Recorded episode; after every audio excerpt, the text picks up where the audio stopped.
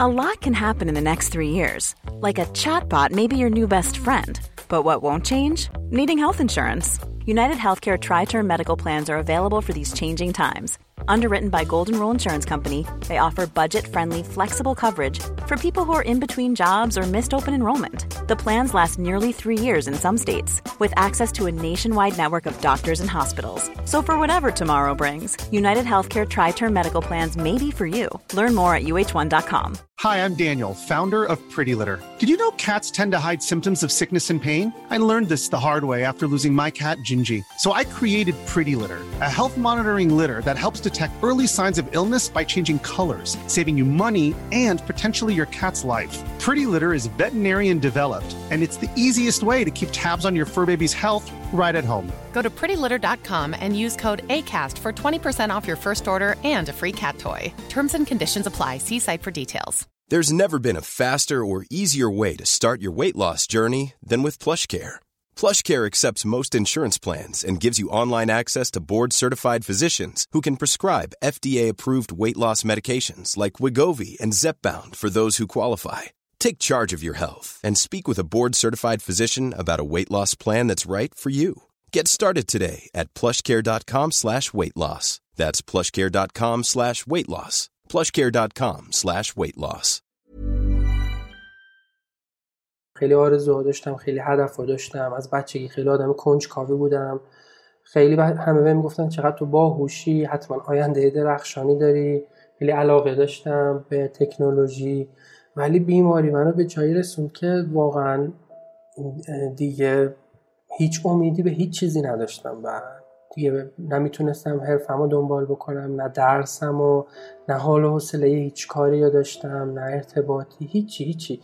اما همچنان اینی که اگر یه راهی باشه که من از این مشکل رها بشم، ارزش رو داره که برم دنبالش. درونه من بود، یعنی اون نخ باری که تنابه که میرسه به اون نخ باری که همچنان درونه من بودش که اگه یه راه حلی بهم پیشنهاد میشد حاضر بودم دنبالش بکنم.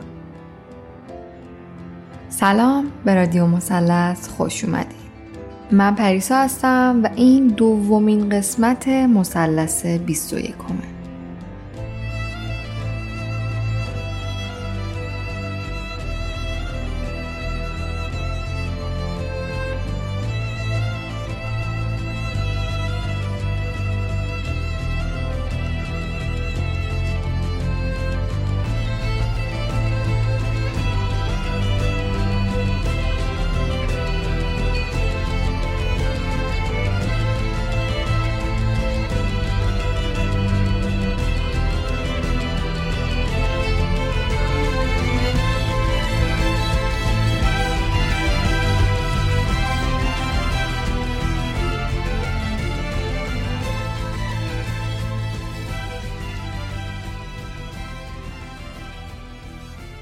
شما دارید به رادیو مثلث گوش میدید. پادکستی که من به طور کلی توش در مورد آزارهای جنسی و مسائل مربوط به اون صحبت میکنم. هدف این پادکست اول از همه شنیدن تجربه‌های آزار جنسی از نقطه نظر راویه. در کنارش هم همیشه سعی داشتم که به جنبه‌های آموزشی این مسئله بپردازم. قسمت‌های آموزشی رو میتونید توی میان مثلثی‌ها پیدا کنید. میان مثلثی‌ها قسمت‌های ویژه‌ای هستند که حاوی اطلاعات مفید و نظر متخصصین که مهمان پادکست بودن هستش. حتما اگه تا امروز به میان مثلثی‌ها گوش ندادین، توی اولین فرصت برین سراغشون. هدف دیگه انتشار این پادکست شنیده شدن هرچی بیشتر روایت آزارهای جنسیه. البته میدونیم که به لطف شبکه‌های اجتماعی و ارتباطات مجازی صحبت در مورد آزار جنسی هر روز داره بیشتر جا میفته و آگاهی در موردش هم بالا میره. اما با این وجود هنوزم بیشتر از چیزی که فکرشو بکنی نیاز به صحبت دربارش داریم. چرا که فرهنگ تجاوز و قربانی نکوهی چیزایی نیستن که به این سادگی‌ها از بین برن یا حتی کمرنگ بشن. برای حمایت از رادیو مثلث بزرگترین کمک تو معرفی اون به اطرافیانه. اما اگه دوست دارین توی ساخت پادکست سهیم باشین، همیشه و همواره میتونین از رادیو مثلث حمایت مالی کنین. لینک کمک مالی رو توی توضیحات همین قسمت براتون میذارم. این حمایت 100% داوطلبانه و اختیاریه. حمایت‌های مالی شما به ساخت و ادامه کار این پادکست کمک میکنه. چون که ساخت پادکست علاوه بر زمانی که میبره برای تولید و قرارگیری توی سایت‌های میزبان که موجب رسیدن به گوش شما میشه هم هزینه‌های زیادی داره. اپیزود پیش رو ادامه صحبت‌های راوی 21مه. روایت و داستان این آزار جنسی رو قبلا شنیدین. اگه نشنیدین لازمه که همینجا این قسمت رو پاس کنید و برگردین مثلث 21 و روایتش رو بشنوید. دلیلش هم اینه که این دو قسمت در کنار هم معنی و مفهوم پیدا میکنن. فکر میکنم کمتر از 6 سال داشتم. خودش رو من نزدیک کرد و اون تجاوز اتفاق افتاد. درد خیلی شدید که من حتی فکر میکنم خونریزی هم داشتم. رو پیشونیه من نوشته شد دود به من تجاوز میکنم و یادم نمیاد ولی حس میکنم که با یه چیزی پشت سر من زدن و من بیهوش شدم. آره من فهمیدم که دوستایی تو باید رابطه میذاره، باید بذاریم ما این کار رو باید بکنیم، که پشت سر من حرف میزنن، به من میخندن، من رو با انگشت نشون میدن و میگن این همونه که باهاش این کار رو کردم. من اصلا نمیدونستم که اینا چی دارن میگن ولی حس میکردم که یه چیزه، کار تحقیرآمیزی با من اتفاق افتاده و بقیه میفهمن و روش اسم میذارن. فکر میکردن که باید حتما به این بچه تجاوز بشه و هر کسی که بتونه این کارو بکنه آدم زرنگیه و هر کسی که نتونه این کارو بکنه فرصت از دست داده. برای اینکه کارتون راحت‌تر باشه لینک دسترسیشو توی توضیحات این قسمت میتونین پیدا کنین. مثلث 21 یکی از پربازخوردترین اپیزودهای رادیو مثلث بوده. با اینکه اولین روایت از تجاوز در مردان نبود اما احتمالاً به خاطر تکرار زیادش و البته توضیحات شفاف و دقیق راوی جزء مثلث‌هایی بود که چشم و گوش خیلی از ما رو نسبت به تجاوز در پسران چه کودک چه نوجوان باز کرد. انگار اونجا بیشتر و محکمتر از همیشه تابوی تجاوز در پسران برامون شکست. توی این مصاحبه که به درخواست خود راوی انجام شده در این باره صحبت کردیم که بعد از جریاناتی که براش پیش اومده چطور تونسته وارد مسیر بهبودی بشه و روز به روز حالش بهتر بشه. این قسمت و این مصاحبه خیلی مهم و مفیده چون که میتونه به تک تک راویای رادیو مثلث و تمام افرادی که تحت خشونت و آزار جنسی بودن کمک کنه که توی مسیر بهبودی قرار بگیرن و بدونن که توی این راه تنها نیستن، بدونن که امید هست و میتونن به خودشون کمک کنن. این اپیزود میتونه نوعی میان مثلثی هم باشه اما من تصمیم گرفتم این عنوان رو براش نذارم چون تجربه زیسته یک بازمانده تجاوز جنسی به دلایل مختلف محیطی، تربیتی یا حتی شخصیتی میتونه متفاوت از چیزی باشه که به فرض شما نوعی در حال تجربهش هستی.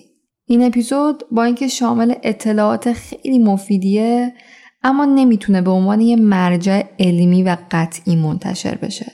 گفتگوی پیش رو تجربه شخصی راوی مثلث 21 توی مسیر بهبودیه که پر از نکته مفید و کاربردی برای بازمانده ها و قربانیان تجاوز جنسیه و مطمئناً میتونه یه زاویه دید جدیدی به خیلی از شماها بده و مطمئن باشین که شنیدن و بازنشر کردنش حتماً یه جایی به یه نفر کمک میکنه. پس لطفاً توی این مسیر به من و راوی مثلث 21 که سالهای زیادی تحت تجاوز جنسی شدید بوده کمک کنید تا راهی که توش قدم گذاشته و انتخابی که برای آگاهی رسانی به افرادی که نیاز دارن کرده رو به بهترین نحو ادامه بده. من به شخصه از شجاعت راوی این مثلث به خاطر روایت کردن داستانش هر جا که نشستم تعریف کردم. و البته بابت اعتماد و کمک‌های بی‌دریغش به رادیو مثلث هم ازش ممنونم. اولین اتفاقی که برای من افتاد جایی بود که تو زندگی من فهمیدم یه مشکلی دارم. یعنی تا قبل از اون من حس می‌کردم که یه چیزایی درون من اشتباهه ولی نمیتونستم بپذیرم که من دوچاره یه مشکلم و یکم در واقع با آدم‌های عادی فرق می‌کنم. تا موقعی که نپذیرفته بودم هیچ راه حلی نمیتونستم قبول بکنم. این اگر یه نفر یه روزی به من میگفت شما افسردگی داری، من اگر نمیپذیرفتم هیچ موقع دنبال درمان افسردگی نمیرفتم و برای من راه حل از جایی شروع شد که به خاطر دردایی که میکشیدم، استرسا، حالتهای بدی که داشتم، ارتباطهای خیلی دردآور و در واقع خرابی که با اطرافیانم داشتم، متوجه شدم نه، واقعا یه چیزی درون من اشتباهه. ولی تا قبل از اون، مثلا من یادم میاد تو سن 15 سالگی به آدمای اطرافم نگاه میکردم، میدیدم که شادن، خوشحالن، متعادلن توی زندگیشون، از چیزای سخت زندگیشون زیاد ناراحت نمیشن، توی خوشحالی و خیلی از حالت عادی خارج نمیشن. بعد اکثر اوقات توی حالت عادی دارن زندگی میکنن، با مسائلشون روبرو میشن. بعد پیش خودم میگفتم که چرا اینا اینطورین، چرا حالایی که من دارم تجربه نمیکنن، از چیه این دنیا خوششون میاد، چی واقعا از زندگی براشون انقدر جذاب و لذت بخشه، نمیتونستم درک بکنم. بعد پیش خودم فکر میکردم که خب حتما این افتضای سنمه، حتما اینا وقتی به سن من برسن اینا هم همینطور میشن. ولی همیشه تو هر مقطع سنی من یه چیزی درون من با بقیه فرق میکرد، تا اینکه حالا تو سن بین 18 تا 20 سالگی تا 22 سالگی من دیگه واقعا فهمیده بودم که یه مشکلی درون من هست که خیلی مشکل عمیقه و باعث شده که من کاملا از یه زندگی عادی دور باشم. و خب توی اون زمان به خاطر صحبت‌هایی که با یک سری از دوستان داشتم به خاطر مشکلم و گاهی وقتا اینترنت اون موقع هم خیلی مثل الان کاملا در دسترس نبود، هنوز اینترنت دایلاب داشتیم ما. گاهی یه مقداری سرچ کردم، دیدم که خب من به نظر میاد که مشکل افسردگی دارم و به خاطر اون در واقع تجربیات تلخی که توی دوران کودکیم داشتم، توی دوران بچگی و نوجوانی داشتم، به نظر میاد که یه سری اختلالات من دوچارشون شدم و کم کم نسبت به این مسئله به پذیرش رسیدم که خب یه مشکلی هست. و وقتی که فهمیدم یه مشکلی هست و پذیرفتم که یه مشکلی دارم، اون موقع بود که شروع کردم سرچ کردن برای مشکل افسردگی و برای حالا خیلی اختلالات دیگه‌ای که داشتم و نمیدونستم اصلا اینا چی هستن. و این شد که اولین بار به روانپزشک، اونم با اصرار اطرافیانم، مراجعه کردم. پس اولین قدم برای من اینه که من بپذیرم که یه مشکلی دارم. حالا چرا مشکل دارم؟ اینجا صحبت من روی صحبت من با افرادیه که به نحوی توی دوران نوجوانی و بچگیشون سوء استفاده جنسی، فیزیکی، احساسی رو تجربه کردن که واقعا کم هم نیستن. من باید بپذیرم که از اونجایی که من یه کودکی نرمالی نداشتم، توی خانواده یه جورایی خانواده دیسفانکشنال یا ناکارآمد بزرگ شده بودم، اطرافیانم در واقع از من سوء استفاده کردن، حالا سوء استفاده جنسی، فیزیکی، احساسی، عاطفی، هرچی. احتمال خیلی زیاد من امروز توی بزرگسالی دوچاره یه سری اختلالاتم.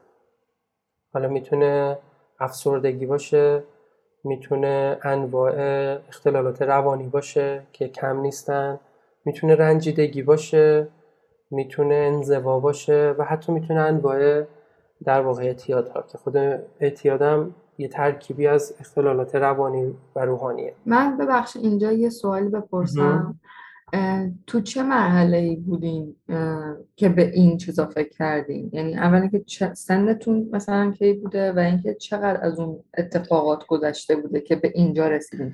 سوال خیلی خوبی بودش، اینی که من از کجا فهمیدم و چرا فهمیدم.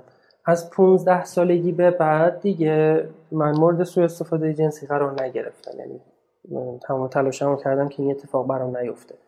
ولی توی چند سال بعدش به شدت از لحاظ تحصیلی، کاری، ارتباطی به شدت افت کردم و به یه جایی رسیده بودم تو زندگیم که عملا ترک تحصیل کرده بودم بدون اینکه بتونم دیپلمامو بگیرم، با خانواده کاملا قطع ارتباط بودم، جدا زندگی می‌کردم، هیچ آینده‌ای برای خودم متصور نبودم، هیچ کاری نمی کردم، هیچ درآمدی نداشتم و کاملا فلج شده بودم.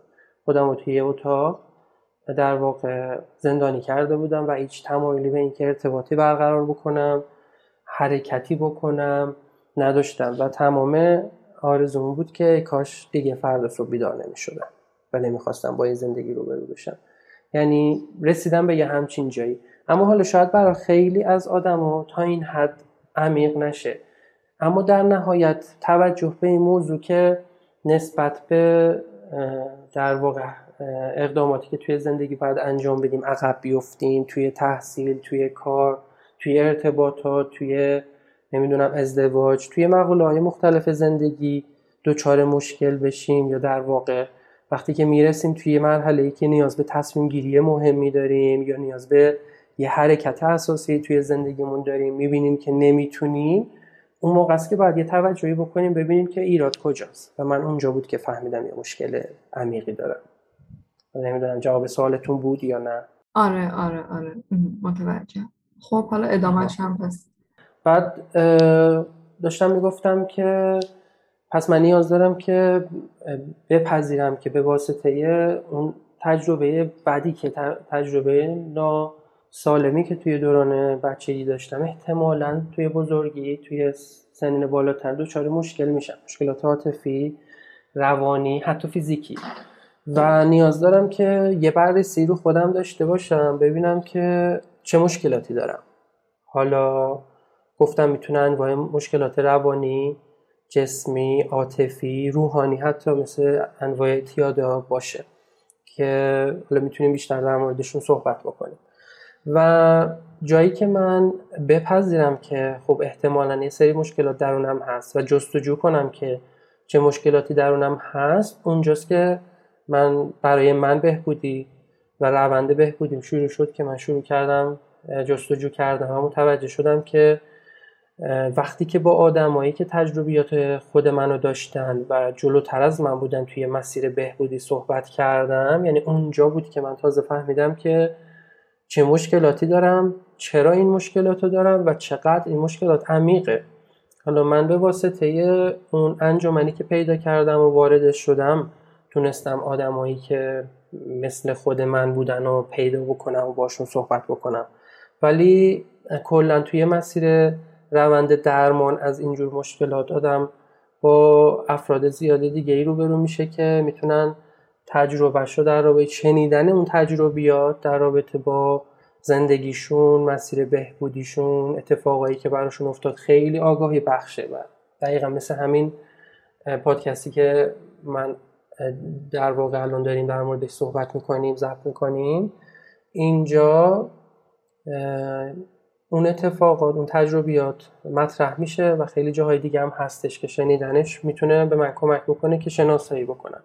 و یه مورد دیگه ای که به من کمک کرد این بود که خب من فهمیدم به واسطه اون اتفاقات یه سری مشکل دارم و پذیرفتمشون که خب من دچار این اعتیاد، افسردگی و انواع اختلالات روانی هستم. حالا باید چی کار بکنم؟ آیا میتونم فقط بپذیرم و رهاش بکنم؟ نه. از اونجایی که من پذیرفتم و به خاطر اینکه دیگه نمیخواستم اونطوری زندگی بکنم، دیگه نمیخواستم در واقع از همه مراحل زندگی عقب بمونم و بیشتر تخریب بشم و اون دردی که داشتم تحمل میکردم و تحمل بکنم، رفتم دنبال راه حل. پس مرحله بعدی برای من این بود که بپذیرم من نیاز دارم که درمان بشم. خیلی وقتا پیش میاد که مثلا یه نفر متوجه میشه یه مشکلی داره ولی میخواد با مشکلش زندگی بکنه، یعنی حالت انگار که هویتش از اون مشکل میگیره، انگار که مثلا اون افسردگی، اون حالت بد، نمیدونم اون بد اخلاقی، اون اعتیاد مثل یه پوششی میشه که پشتش قایم میشه. من این مشکل رو دارم، من نمیتونم کار کنم، من افسردگی دارم، نمیخوام درس بخونم، یا حالا هر چیزی. ولی برای من دیگه کافی بود، یعنی سالها پشت این مسائل و مشکلات در واقع قایم شده بودم و از زندگی فرار کرده بودم. اونجا به این نتیجه رسیدم که خب من این مشکل رو دارم و میخوام حل بشه. این که من تصمیم بگیرم و بپذیرم که باید حل بشه خیلی خیلی اتفاق بزرگ و مهمیه، چون که برای من، تجربه شخصی من، اگر من از اون مشکلی که داشتم رهانه می شدم، فکر نمی کنم اصلا به این سن می رسیدم و می دونم که سالها درد رو به خودم و دیگران تحمیل می کردم و فقط یه زندگی خیلی دردناک و نافرجامی رو تجربه می کردم و اصلا فکر نمی کنم تصمیم خوبی می بود برای من. من تصمیم گرفتم که حالا در هر صورت به هر قیمتی که شده هر کاری که لازمه انجام بدم تا درمانو بپذیرم. به طور مثال خود من هم اینطوری بودم، وقتی که متوجه شدم افسردگی دارم حاضر نبودم مثلا برم براش اقدام بکنم. اصلا از اینی که بخوام برم به روانپزشک و روانکاو مراجعه کنم خوشم نمی اومد، چون دید مثبتی نبود. فکر می‌کردم فقط آدمایی که حالتهای روانی خیلی شدید دارن میرن مثلا به روانپزشک مراجعه میکنن. خیلی از داروهای مثلا داروهایی که برای این مشکلات تجویز میشه خیلی میترسیدم، بعدم میومد. مثلا یه قرص اعصاب توی ذهنم بود، میگفتن مثلا طرف قرص اعصاب میخوره و این باورا، این دیدا نمیذاش که حرکت بکنم در سمت بهبودی. میگفتم ولش کن، بذار همینطوری بمونه، حالا تا حالاش که زندگی کردیم، از این به بعدش هم همینطوری زندگی میکنیم. پس یه مسئله مهم اینه که من نخوام این اتفاق بیفته. و یه دلیل دیگه ای که داشت اینی که من نمیخواستم برای درمان برم این بود که نمیتونستم تصور بکنم که زندگی بدون این مشکل چطوریه. اصلا تصوری نداشتم، چون همیشه با این مشکل زندگی کرده بودم. از وقتی که فهمیدم خوب و بد چیه، 5-6 سالگی مورد تجاوز قرار گرفتم و بعد از اون به سرعت اون آثار تجاوز در من اتفاق افتاد. احساس انزوا، احساس بی‌ارزشی، احساس بی‌امنیتی، افسردگی. و من از همون بچگی به همین سبک زندگی کرده بودم، فکر می‌کردم زندگی همینه. فکر می‌کردم، همونطور که گفتم، تعجب می‌کردم که بقیه آدم‌ها خوشحالن، می‌خندن، لذت می‌برن، تلاش می‌کنن. درکی نداشتم از اینکه زندگی بدون مشکل، زندگی بدون افسردگی، زندگی بدون اعتیاد، زندگی بدون اختلالات وسواس گونه چطوریه. فکر کنم همینه دیگه، چیزی بیشتری نداره زندگی که به من بده. ولی واقعا اینطور نبود، واقعیت اینطور نبود. و امروز میبینم که گاهی وقتا از خودم میپرسم که من چطور داشتم با اون وضعیت زندگی میکردم، چطور اون همه درد و احساسای منفی رو تحمل میکردم. خیلی خیلی سخت بود و برای من به خودم میگم که واقعا دیوانگی بود که من میخواستم با همون شرایط بمونم. و واقعیت هم اینه که این بیماری پیش رونده است. یعنی وقتی که من افسردگی دارم اینطوری نیست که خب حالا خودش خوب میشه، این هی بدتر میشه. هرچی که سن میره بالاتر هی تخریب بیشتر میشه، ذهن من بیشتر در واقع تخریب میشه، مغز من بیشتر تخریب میشه و هی بدتر و بدتر و بدتر میشه تا جایی که به جایی میرسه که دیگه آدم نمیتونه خودش رو، زندگیش رو تحمل کنه و تصمیم خودکشی میگیره. اینطوری در واقع اگر من میخواستم بمونم تو اون شرایط، فقط بعد بدتر شدن حالم رو تجربه میکردم. پس یکی از دلایل دیگرش این بود که من فکر میکردم زندگی همینه. دیدی از اینکه حال خوب، سلامتی، شادی، امید به زندگی، اینی که صبح که بیدار میشی با شوق بیدار بشی و امید داشته باشی که خب امروز من میخوام برم این کارو بکنم، امروز میخوام این هدف رو دنبال بکنم، اینا برای من کاملا بی‌معنی بود. ولی امروز درکشون میکنم و میبینم که ارزش زندگی کردن رو دارم و اینم یه مسئله خیلی مهم بود. نکته بعدی که خیلی مهم بود برای من توی بهبودی این بود که خب من متوجه شدم به خاطر اون، تا یه بخش خیلی زیادیش به خاطر اون در واقع رفتارهای اشتباهی که با من شد دچار این مشکلات شدم و اینو پذیرفتم و خواستم که درمان بشم. سد بعدی که نمیذاش من شروع بکنم مسئولیت درمان و بهبودیمو بپذیرم، در واقع بازی کردن نقش قربانی بودش. با وجود اینکه این خیلی گاهی وقتا خیلی لذت بخشه، گاهی وقتا خیلی هویت، چطور بگم، هویت جذابی به آدم میده، ولی به شدت مخربه. به شدت مخرب و در واقع سد بزرگیه که آدم بخواد حرکت بکنه برای بهبودی خودش.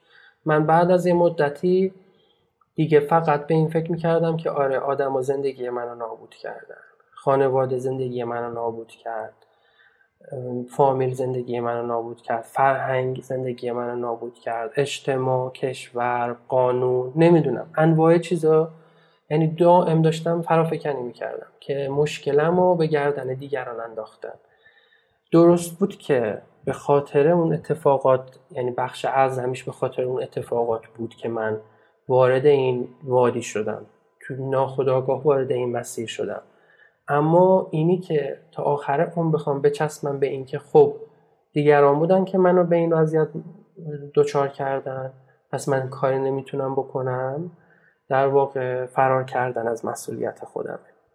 درست مثل کسی که به طور مثال مثلا توی این پندمیک کرونایی که پیش اومده، به خاطر اینکه یه نفر ناپرهیزی کرده، ماسک نزده یا مریض بوده اومده توی اجتماع مریض میشه. آیا این دیگه نباید از خودش مراقبت بکنه؟ آیا دیگه نباید بره دنبال درمان؟ آیا نباید به دکتر مراجعه بکنه، استراحت بکنه، نمیدونم از تغذیهش مراقبت بکنه تا خوب بشه؟ بگه خب اون باعث شد که من یه اتفاق بیفتم، منم کاری نمیتونم بکنم، من قربانیم. دقیقاً کاری که من میکردم این بود، یعنی پنهان شده بودم پشت هویت قربانی و فکر میکردم که خب دیگران این کار کردن، من دیگه باید رنجور باشم، من دیگه باید افسرده باشم، من دیگه باید یه آدم دردمندی باشم با هزار تا اختلال روحی روانی و همینه که هست، میخواستن این کارو نکنن. این به شدت سمی بود برای من و سالها من این کارو کردم. بعد از اینکه فهمیدم یه مشکلی هست و من یه ایرادی دارم به خاطر اون اتفاقات، شروع کردم پنهان شدن پشت این در واقع نقش و این هم اشتباهه. امروز متوجهم که درسته که من این مشکل‌ها حالا به واسطه اتفاقای زیادی توی زندگیم به دست آوردم یا دوچارش شدم، ولی این امروز این مشکل منه. امروز مشکل منه و کسی که میتونه برای این مشکل حرکت بکنه، مسئولیتش رو قبول کنه، فقط و فقط منم. هیچ کس دیگه نمیتونه برای من کاری بکنه. اگر همه اون آدمایی که توی گذشته به من تجاوز کردن یا هر چی بیان از من معذرت خواهی بکنن، نمیدونم هر کاری که از دستشون برمیاد بکنن، تا موقعی که من برای افسردگیم، من برای مشکلات اعتیادم، مشکلات روانیم حرکت نکنم، روانپزشک نرم، دارو مصرف نکنم، تمرینایی که لازمه رو انجام ندم، هیچ اتفاقی درون من نمیفته، هیچ چیزی حل نمیشه. و این تجربه بود که من داشتم چند سال توی این رول گیر کردم، توی این مقطع گیر کردم. ولی امروز متوجهم که هر چه زودتر مسئولیت مشکلمو بپذیرم، حالا مشکل از هر جا که میخواد اومده باشه، زودتر میتونم براش یه کاری بکنم. و این هم مسئله مهمی بود که من وقتی که وارد انجمن شدم و من گفتن که تو مسئول بهبودیت، تو مسئول بیماریت نیستی، تو مسئول نیستی که چرا بیمار شدی، ولی تو مسئول بهبودیت هستی، تو مسئول این هستی که امروز چه کار بکنی تا حالت خوب بشه. هیچ کس دیگه هم مسئول نیست، هیچ کس دیگه هم نمیتونه کاری بکنه برات. شاید اونا یه تحریکی بوده باشن برای اینکه مشکلت به وجود اومده باشه، ولی دیگه امروز مسئول این که تو بهبود پیدا بکنی یا نکنی نیستن. این هم مسئله خیلی مهمی بود که من پذیرفتم و اون موقع بود که در واقع راضی شدم، تمایل پیدا کردم که خب این مشکلیه که من دارم و باید برای راه حلش حرکت بکنم. یه نکته دیگه ای که تو مرحله بهبودی من در واقع تجربه کردم و فکر میکنم بعد اتفاق بیفته، یه مرحله سوگواریه. تا قبل از اینکه عمق بیماری و مشکلمو بفهمم، نپذیرفته بودم که مشکل دارم و چه اتفاقی برام افتاده. نپذیرفته بودم که خب وقتی یه بچه 5-6 ساله مورد تجاوز قرار میگیره، برای 9 سال به بدترین شکلش مورد تجاوز روحی، عاطفی، جسمی، فیزیکی، جنسی قرار میگیره، چه اتفاق هولناکیه برای انسان. نمیدونستم اینا رو اصلا. ولی وقتی که وارد مسیر بهبودی شدم کم کم شنیدم و فهمیدم که چقدر این مسئله میتونه تلخ و مخرب باشه و اون موقع بود که به خودم این اجازه را دادم که ناراحت باشم. تا قبل از اون همیشه فرار میکردم، گفتم چرا من اینطوریم، نباید اینطور باشم، من باید مثل بقیه باشم، چرا من باید ناراحت باشم، من باید شاد باشم، چرا من باید از اتفاقی که برام افتاده ناراحت باشم، چرا من باید فاصله بگیرم از اون آدم، مگه چی شده، مگه با من چیکار کردن. یعنی نمیخواستم بپذیرم اینا، ولی اونجا پذیرفتم و براش سوگواری کردم، واقعا سوگواری کردم تا یه مدتی. یعنی به خودم اجازه دادم که ناراحت باشم، به خودم اجازه دادم که حس بد داشته باشم، احساس غم بکنم و اون حس رو پذیرفتم. من مورد تجاوز قرار گرفته بودم، زندگیم به ناکجا آباد کشیده شده بود، خیلی چیزا رو تو زندگیم از دست داده بودم، سالها بهبودی در پیش داشتم، خیلی اختلالات داشتم و امروز به خودم اجازه دادم که بابتش ناراحت باشم، هیچ ایرادی هم نداره. و این سوگواری کردن من اینطوری بود که توی اون انجمن، اون فرصتی که داشتم، حالا یه نفر میتونه با تراپیستش یا با دوستانی که توی این مسیر دارن به هم کمک میکنن صحبت بکنه. من شروع کردم صحبت کردم و واقعا احتیاج داشتم که همه اون داستان رو تعریف بکنم، جز به جزش، که چی شد، چه حرفایی به هم زده شد، چه کارایی با هم کردن، چه اتفاقایی برام افتاد، چه دردایی کشیدم، چه تحقیرایی تجربه کردم، چقدر دردآور بود، چه اتفاقایی برام افتاد.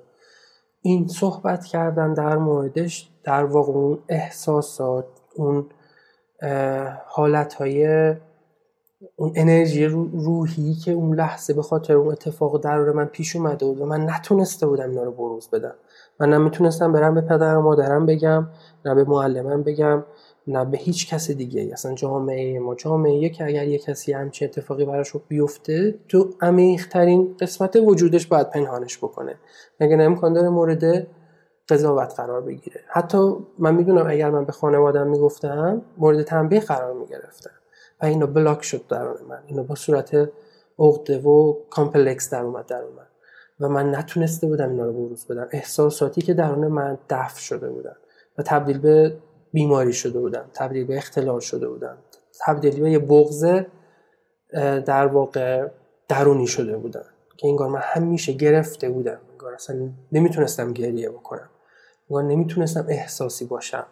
یه حالت خیلی عجیبه، عمیق، قدرتمندی، انرژی خیلی قدرتمندی که درون آدم انگار نهفته است و هر لحظه میکنم داره از طریق خشم، به شکل خشم، به شکل در واقع طغیان، شورش علیه خود، شورش علیه دیگرون یه دفعه فوران میکنه. من شروع کردم صحبت کردم و اوایل وقتی که من اولین جمله رو میخواستم بگم، با بغض و گریه شدید همراه میشد، اصلا نمیتونستم حتی یه کلمه در مورد گذشتم بگم که اون اوایل خیلی سخت بود که بخوام در موردش صحبت بکنم. اما کم کم کم کم شروع کردم گفتم، داستانمو گفتم، با آدمای مختلف گفتم، تو پادکست اومدم گفتم، 3-4 جای دیگه در موردش صحبت کردم، نوشتم، توی مجله چاپ شد و اینا کم کم بیرون اومد. این سوگواری من به این سبک بیرون اومد و من میونه آدمایی سوگواری کردم که درک داشتن نسبت به این موضوع. پا نشدم مثلا برم پیش خانواده بشینم بگم، چون مطمئنم هیچ درکی ندارن نسبت به این موضوع. پا نشدم برم پیش آدمایی که بهم تجاوز کردن بگم، چون مطمئنم که همچنان توی همون مسیرن و درکی ندارن به این موضوع. احتمالاً حتی به هم یه سری تهمت دیگه هم وارد بکنن.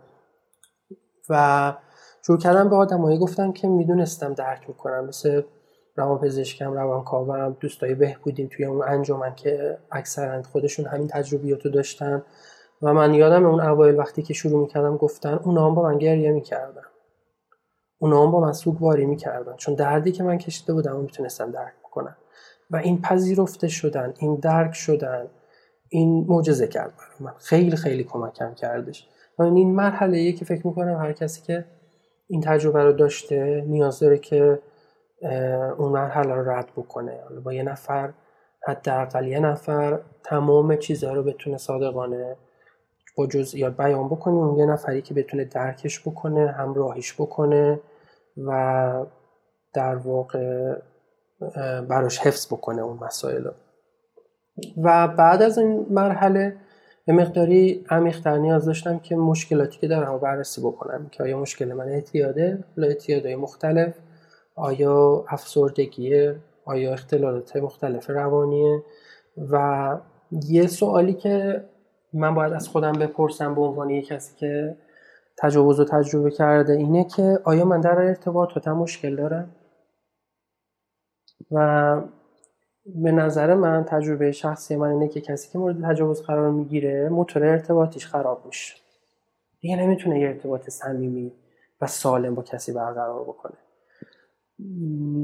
یا اینکه خیلی صمیمی میشه، خیلی اعتماد میکنه و مورد سوء استفاده قرار میگیره، یا اینکه اصلا نمیتونه اعتماد بکنه، اصلا به هیچ کسی نزدیک نمیشه، همه رو پوش میکنه، هر کسی که نزدیکش میشه سریعا ازش فاصله میگیره، مدام از این ارتباط به ارتباط دیگر، مدام درگیری، کانفلیکت توی ارتباطاتش، مدام ارتباط‌های کوتاه مدت و ناسالم با آدم‌های ناسالم. برای من دقیقاً همینطور شده بود و این یه مشکل خیلی بزرگه، چون من به عنوان یه موجود اجتماعی نیاز دارم که ارتباط‌های سالم و صمیمی با جنس موافق، جنس مخالف، با چهارچوب داشته باشم. ولی وقتی که در واقعی همچین تجاوزی به من میشه و این ارتباطه که مورد سوء استفاده قرار میگیره، این باعث میشه که من معمولا توی ارتباطاتم دچار مشکل میشم و من این مشکل به شدت داشتم. و اگر من این مشکل رو دارم، این مشکل ارتباطی در واقع خودش ترکیبی از انواع مشکلات روحی روانیه که حالا من خودم شخصا هم از طریق روانکاوی و هم از طریق انجمنی که مخصوص ارتباطات بود روی این مسئله کار کردم و این یه مشکل خیلی عمیقه. اگر من این مشکل رو حلش نکنم، همیشه با همکارام، با دوستانم، با خانواده، با همسرم، با بچه هام همیشه دوچار مشکلم. و کسی که توی ارتباطاتش مشکل داشته باشه، توی بیزنسش، توی تحصیلش، توی زندگی عاطفیش، توی زندگی حرفیش نمیتونه پیش بره. ارتباطات یه بخش خیلی خیلی مهمی از زندگیه و این هم باید پرسیده بشه، این سوال از خود باید پرسیده بشه و مسئولیتش هم پذیرفته بشه. نمیتونم بگم که همیشه مشکل از دیگرونه، چیزی که معمولا خیلی وقت ما میگیم که همه ایراد دارن، منم که مشکل ندارم. اینو بعد از خودم بپرسم و به عنوان یه قربانی در واقع تجاوز، قربانی به این معنی که این اتفاق برام افتاده، من نیاز دارم که این مسئله رو بررسیش بکنم. و نکته دیگه هم که به من کمک کرد و خیلی مهمه اینه که یه اشاره‌ای بهش کردم که من باید حاضر بشم که هر کاری برای بهبودیم انجام بدم که حاضر نبودم. به طور مثال، آیا من حاضرم که یه تایم زیادی رو برای بهبودیم بذارم؟ آیا حاضرم هفته‌ای چند جلسه روان درمانی رو دنبال بکنم؟ آیا حاضرم که هزینه‌های معمولاً زیاد روانپزشک و روان درمانا رو بپردازم؟ آیا حاضرم که هفته‌ای چند تا جلسه برم؟ به خاطر عمق بیماری مشکل من اگر حاضر نباشم این کارا رو بکنم، در واقع محکومم به این که همچنان با این مشکل زندگی بکنم. و زندگی کردن با افسردگی، با اختلالات مختلف روانی و روحانی به این معنیه که من یه بخش اعظمی از انرژی، توان و در واقع اون تایمی که دارم رو از دست میدم. و به قول یکی از دوستان که همون اوایل به من گفت، اوایل مسیر بهبودیم به من گفتش که تایم و انرژی و پول و کاری که تو برای بهبودیت میذاری بزرگترین سرمایه گذاری توی زندگیت. و واقعیت هم همینه که اگر من این کارو نکنم، چندین برابر اون تایم، پول، نمیدونم هر چیزی که هست و به خاطر بیماریم از دست میدم، به خاطر درگیری توی افسردگیم، توی کانفلیکتام با بقیه، توی رنجشام، رنجیدگی‌هام، توی اختلالاتم از دست میدم. اینم مسئله مهمیه که من باید حاضر بشم انجام بدم. و بعد از اون نکته بعد اینه که من یه روش درمانی خوب پیدا کنم. برای من وقتی که دفعه اول رفتم به روانپزشک مراجعه کردم، خیلی اونجا نتونستم حس خوبی بگیرم، چون که از یه نفر پرسیدم روانپزشک که خوب کجا هست، اونم گفت اونجا، و بعدم رفتم اونجا. اصلا تا به این توجه نکردم که خب حالا اینا مثلا روی بیماری ناشی از تجاوز تمرکز دارن، تجربه دارن، ندارن، برنامه‌ای براش دارن، ندارن، اینو توجه نکردم. و خب داروهایی هم که برام تجویز شد شاید خیلی به مشکلاتی که من داشتم ربطی نداشت و بهم کمکی نکرد در نهایت، چون که اون اوایلم نتونستم خودم رو خوب باز بکنم، بگم مشکلم چیه، چه اتفاقی برام افتاده. به نظر من پیدا کردن حالا تراپی یا تراپیست یا مسیری که توی این بخش مخصوصا تمرکز داشته باشه خیلی مهمه. و به طور مثال اگر من این مشکلمو میخواستم برم مثلا توی یه انجمنی که روی درمان پرخوری کار میکنن دنبال بکنم، یا مثلا برم یه درمانی یا که برای درمان نمیدونم پرخوری دنبال بکنم، درمان بکنم، هیچ وقت اتفاق این بهبودی برای من اتفاق نمیافتاد. من دقیقا رفتم توی انجمنی که مختص کار کردن روی اختلالات جنسی بود عضو شدم، و اونجا به من افراد و تراپیستایی معرفی شد که شدن که تجربه داشتن و توی این زمینه کار کرده بودن. کتابایی به معرفی شد که در رابطه با این موضوعات بودن، و این شد که من خودم رو قرار دادم توی مسیر درمان از این مشکل و نه دنبال حاشیه نرفتم، دنبال مشکلات جانبی که به خاطر عمق مسئله اصلیم پیش اومده بود نرفتم. شاید من بتونم برم مثلا روی مشکل PTSD کار بکنم سالها، ولی هیچ موقع اون اصل موضوع، اون هسته مرکزی بیماری ما نبشناسم و نبرم روش کار بکنم. و مثلا این مونه که مثلا من پوکی استخوان داشته باشم، همیشه برم روی درد زانو کار بکنم، درمان داروهای مختلف، ولی پوکی استخوانمو درمان نکنم. این نمیتونه راه حل اساسی باشه.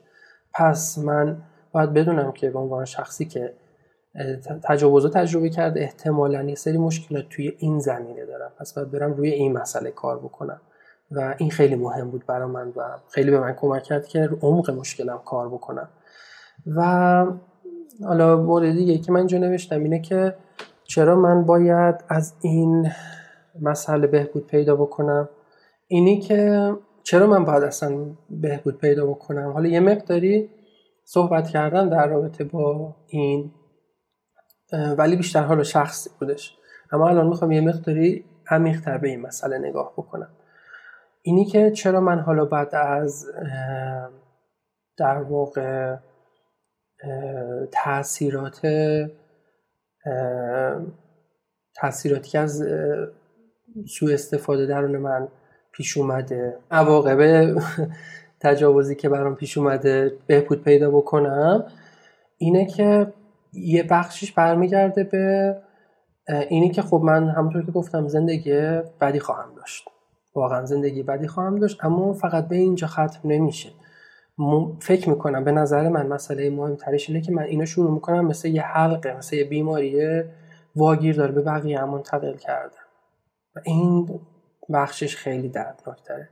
مطمئنم اون کسایی که من تجاوز کردن یه روز صبح از خواب بیدار نشدن بگن که خب من امروز تصمیم گرفتم برم مثلا تجاوز بکنم، بذار برم این کارو بکنم، تا دیروزش همه چی خوب بوده باشه. مطمئنم اون نام یه کسی بودن مثل من که قربانی تجاوز شده بودن، قربانی ناآگاهی شده بودن و توی این چرخه گیر افتاده بودن، و آدمای قبل اونها هم همینطور، و برای منم همینطور میتونه باشه. من اگر توی مسیر بهبودی وارد نمیشدم، امکان داشتش که به واسطه اون اعتیاد و مشکلاتی که داشتم شروع میکردم این کار رو بقیه هم انجام دادن، و اگر بچه دار میشدم یه پدر ناآگاه میشدم نسبت به این مسائل، و احتمالاً بچه من توی خونه بزرگ میشد که نسبت به این مسائل مشکل وجود داشت. توی خانواده‌ای با مشکلات جنسی بزرگ میشد، خودش دوچاره این مشکل میشد و خودش به امکان داشت به یه نفر دیگه این مشکل رو انتقال بده و این یه چرخه میشد، یه حلقه میشد که مدام توی جامعه، توی خانواده‌ای پیش میرفت و من این مسئله اصلیه که امروز فکر میکنم باید جلوش گرفته بشه. اگر امروز اینجا هستم، اگر پریسا این پادکست رو راه انداخته، به خاطر همینه که این چرخه باید یه جایی قطع بشه و یکی از دلایلی که من مسئولم که رو درمان خودم کار بکنم، در واقع مسئولیت اجتماعیه که دارم و به خاطر اینه که نه تنها من باعث نمیشم که یه نفر دیگه از این مسائل رنج ببره، یعنی خودم بهش منتقل نمی کنم، بلکه آگاهی من، درمانی که من میشم، باعث میشه یه نفر دیگه هم بتونم کمک به یه نفر دیگه هم بتونم کمک بکنم، بتونم آگاهی بدم، بتونم دست یه نفر دیگه هم بگیرم و این چند برابر میتونه به حل این معضل توی جامعه کمک بکنه. توی جامعه ما که خیلی شدیده و توی همه کشورها این مسئله خیلی عمیق و در واقع مشکل بزرگیه. پس یکی از دلایل خیلی مهم اینه که من باید بهبود پیدا بکنم، باید درمانم رو دنبال بکنم، چون که عذابی که من میکشم روی بقیه هم تاثیر میذاره و دردی که من میکشم اون درد به بقیه هم منتقل میشه. زمانی که من توی عمق بیماریم بودم، خانوادم همیشه در عذاب بودن، همیشه از دردی که من میکشیدم درد میکشیدن و وقتی که من خوشحال نبودم نمیتونستن اطرافیانم خوشحال باشن و این دردا ناچار ناخودآگاه به اون منتقل میکردم و این مسئله مهمیه که اینجا من نوشتم چیزی در رابطه با این مسئله مهمه. اهمیت این مسئله به خاطر اینه که یه درد اجتماعیه، یه معضل اجتماعیه و فردیه و شخصی نیست، مثل بیماری اعتیاد که میگن بیماری اعتیاد یه بیماری خانوادگی و اجتماعیه، یعنی یه بیماری شخصی نیست که بگیم خب یه نفر این بیماری رو داره ولش کنید تا از بین بره و تموم بشه. وجود این بیماری درون اون شخص، وجود این بیماری درون اجتماعه، وجود این ناگاهی درون خانواده است و همه رو به نابودی میکشونه.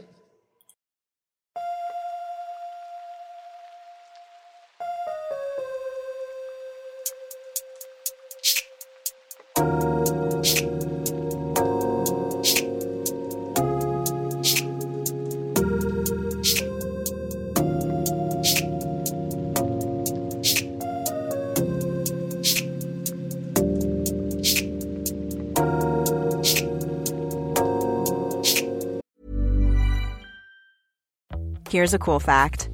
A crocodile can't stick out its tongue. Another cool fact, you can get short-term health insurance for a month or just under a year in some states. UnitedHealthcare short-term insurance plans are designed for people who are between jobs, coming off their parents' plan, or turning a side hustle into a full-time gig. Underwritten by Golden Rule Insurance Company, they offer flexible, budget-friendly coverage with access to a nationwide network of doctors and hospitals. Get more cool facts about UnitedHealthcare short-term plans at uh1.com. Planning for your next trip? Elevate your travel style with Quince. Quince has all the jet-setting essentials you'll want for your next getaway, like European linen, premium luggage options, buttery soft Italian leather bags, and so much more. And it's all priced at 50 to 80% less than similar brands. Plus, Quince only works with factories that use safe and ethical manufacturing practices. Pack your bags with high-quality essentials you'll be wearing for vacations to come with Quince. Go to quince.com/pack for free shipping and 365-day returns.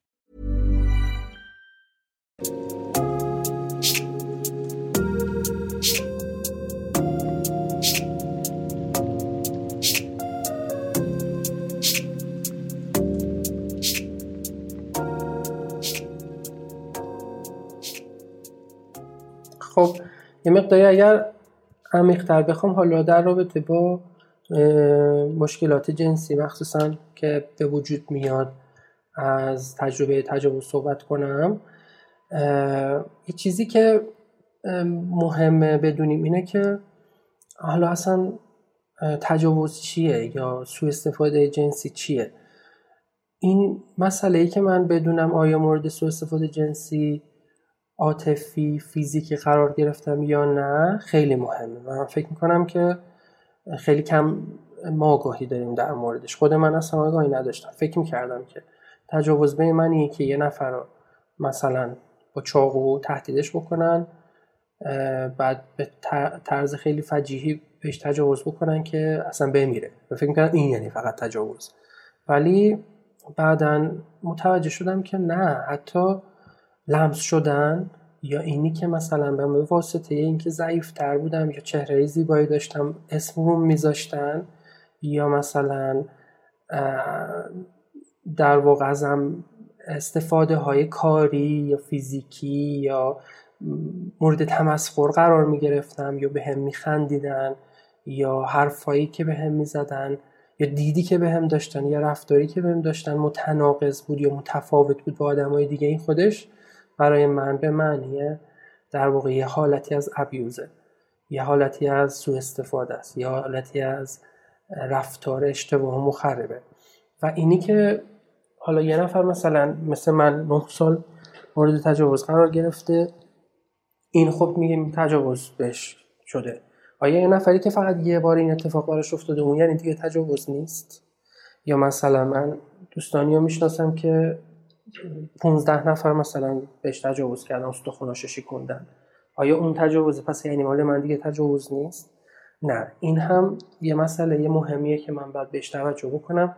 اینی که یه نفر امکان داره با یک بار سوء استفاده جنسی تمام تاثیرات سالها تجاوزی که یه نفر دیگه تجربه بکنه درونش اتفاق بیفته. و من یه دوستی رو میشناختم که دقیقاً همینطور بود، که یک بار فقط توی دوران بچگیش در واقع تجاوز شده بود بهش و به شدت تخریب پیدا کرده بود به خاطر همون یک بار، و خیلی شرایط بدی داشت که بعد بستریم شد توی بیمارستان. ولی هستن بعضیا که چندین بارم تجاوز میکنن ولی اونقدر تخریب اتفاق نمیفته. خب این بستگی داره به شرایط روحیشون، شرایط حتی ژنتیکیشون. بعضی ها به خاطر حالت ژنتیکی که دارن نسبت به افسردگی خیلی مقاوم ترن. بعضی ها با شرایط خیلی نامساعده در واقع ناچیزتری افسردگی درونشون فعال میشه، و این بستگی به حالت ژنتیکی و روحی و در واقع فیزیکی شخص هم داره. پس میتونه هر چیز کوچیکی حتی توی دوران بچگی هم تجاوز و سوء استفاده در واقع تلقی بشه، بسته به آدمای مختلف. پس اینا من باید بررسی بکنم که خب نمیتونم بگم که خب من که فقط یه بار بوده، اونم فقط بهم دست زدن، من پس نباید دیگه در واقع بگم که مشکل دارم. نه، حالا این به این معنی نیستش که همه بس مشکل دارن. این به این معنیه که من این احتمالو بدم و حتما یه بررسی روی خودم داشته باشم. شاید هم واقعا مشکلی نباشه و چه بهترم که مشکلی نباشه، اما اینی که من بدونم چه رفتارایی میتونه سوء استفاده باشه، چه رفتارایی میتونه مخرب باشه، این خیلی کمک میکنه. خیلی کمک میکنه که هم خودم توی خانواده نسبت به رفتارم با دیگران، با بچه‌ها در واقع مراقب تر باشم. همین که اگر یه همچین تجربیاتی داشتم برم و حداقل یه دور روان درمانی، روانکاوی رو تجربه بکنم، طی بکنم که تأثیری اگر اونا درون من گذاشته اینا برطرف بشه. و همونطور که گفتم ما مجبور نیستیم با این تأثیرات زندگی بکنیم، ما مجبور نیستیم همیشه اون بار احساسیه اون تجربه رو به خودمون هم بکنیم. یه جایی میتونیم زمین بذاریمش و واسودگی بیشتری حرکت بکنیم. یه به طور مثال حالا یه روشی که من میتونم بفهمم که آیا یه همچین مشکلی دارم یا نه، این مشکلات عاطفی و روانی ناشی از تجاوز درون من اتفاق افتاده یا نه، اینه که از خودم بپرسم که آیا واکنش‌های من نسبت به اتفاقای اطرافم بیشتر از اون چیزی هستش که باید باشه یا نه. مثلا برای خود من اگر کوچکترین حرفی بهم زده میشد به شدت به هم می‌ریختم. شاید یه نفر میخندید و رد میشد ولی من روزها درگیر میشدم، افسرده، ناراحت، چرا به من این حرفو زدن، چرا با من این رفتارو کردن. میرفتم تو فکر این که حالا تلافی بکنم، یا مثلا همش فکر میکردم که منو دوست ندارن، همش فکر میکردم که همه از من بدشون میاد، احساس بیارزشی. یعنی نسبت به اتفاقاتی که اطرافم میافتاد واکنشی تر بودم، یعنی خیلی واکنش های شدیدی نشون میدادم و این خودش یکی از علائم اینه که من دچار این در واقع دیسوردرها شدم، این مشکلات درون من به وجود اومده. و چرا حالا این اتفاق میفته؟ به خاطر اینه که توی اون شرایط سختی که من بزرگ شدم من مجبور بودم که خیلی واکنشی باشم.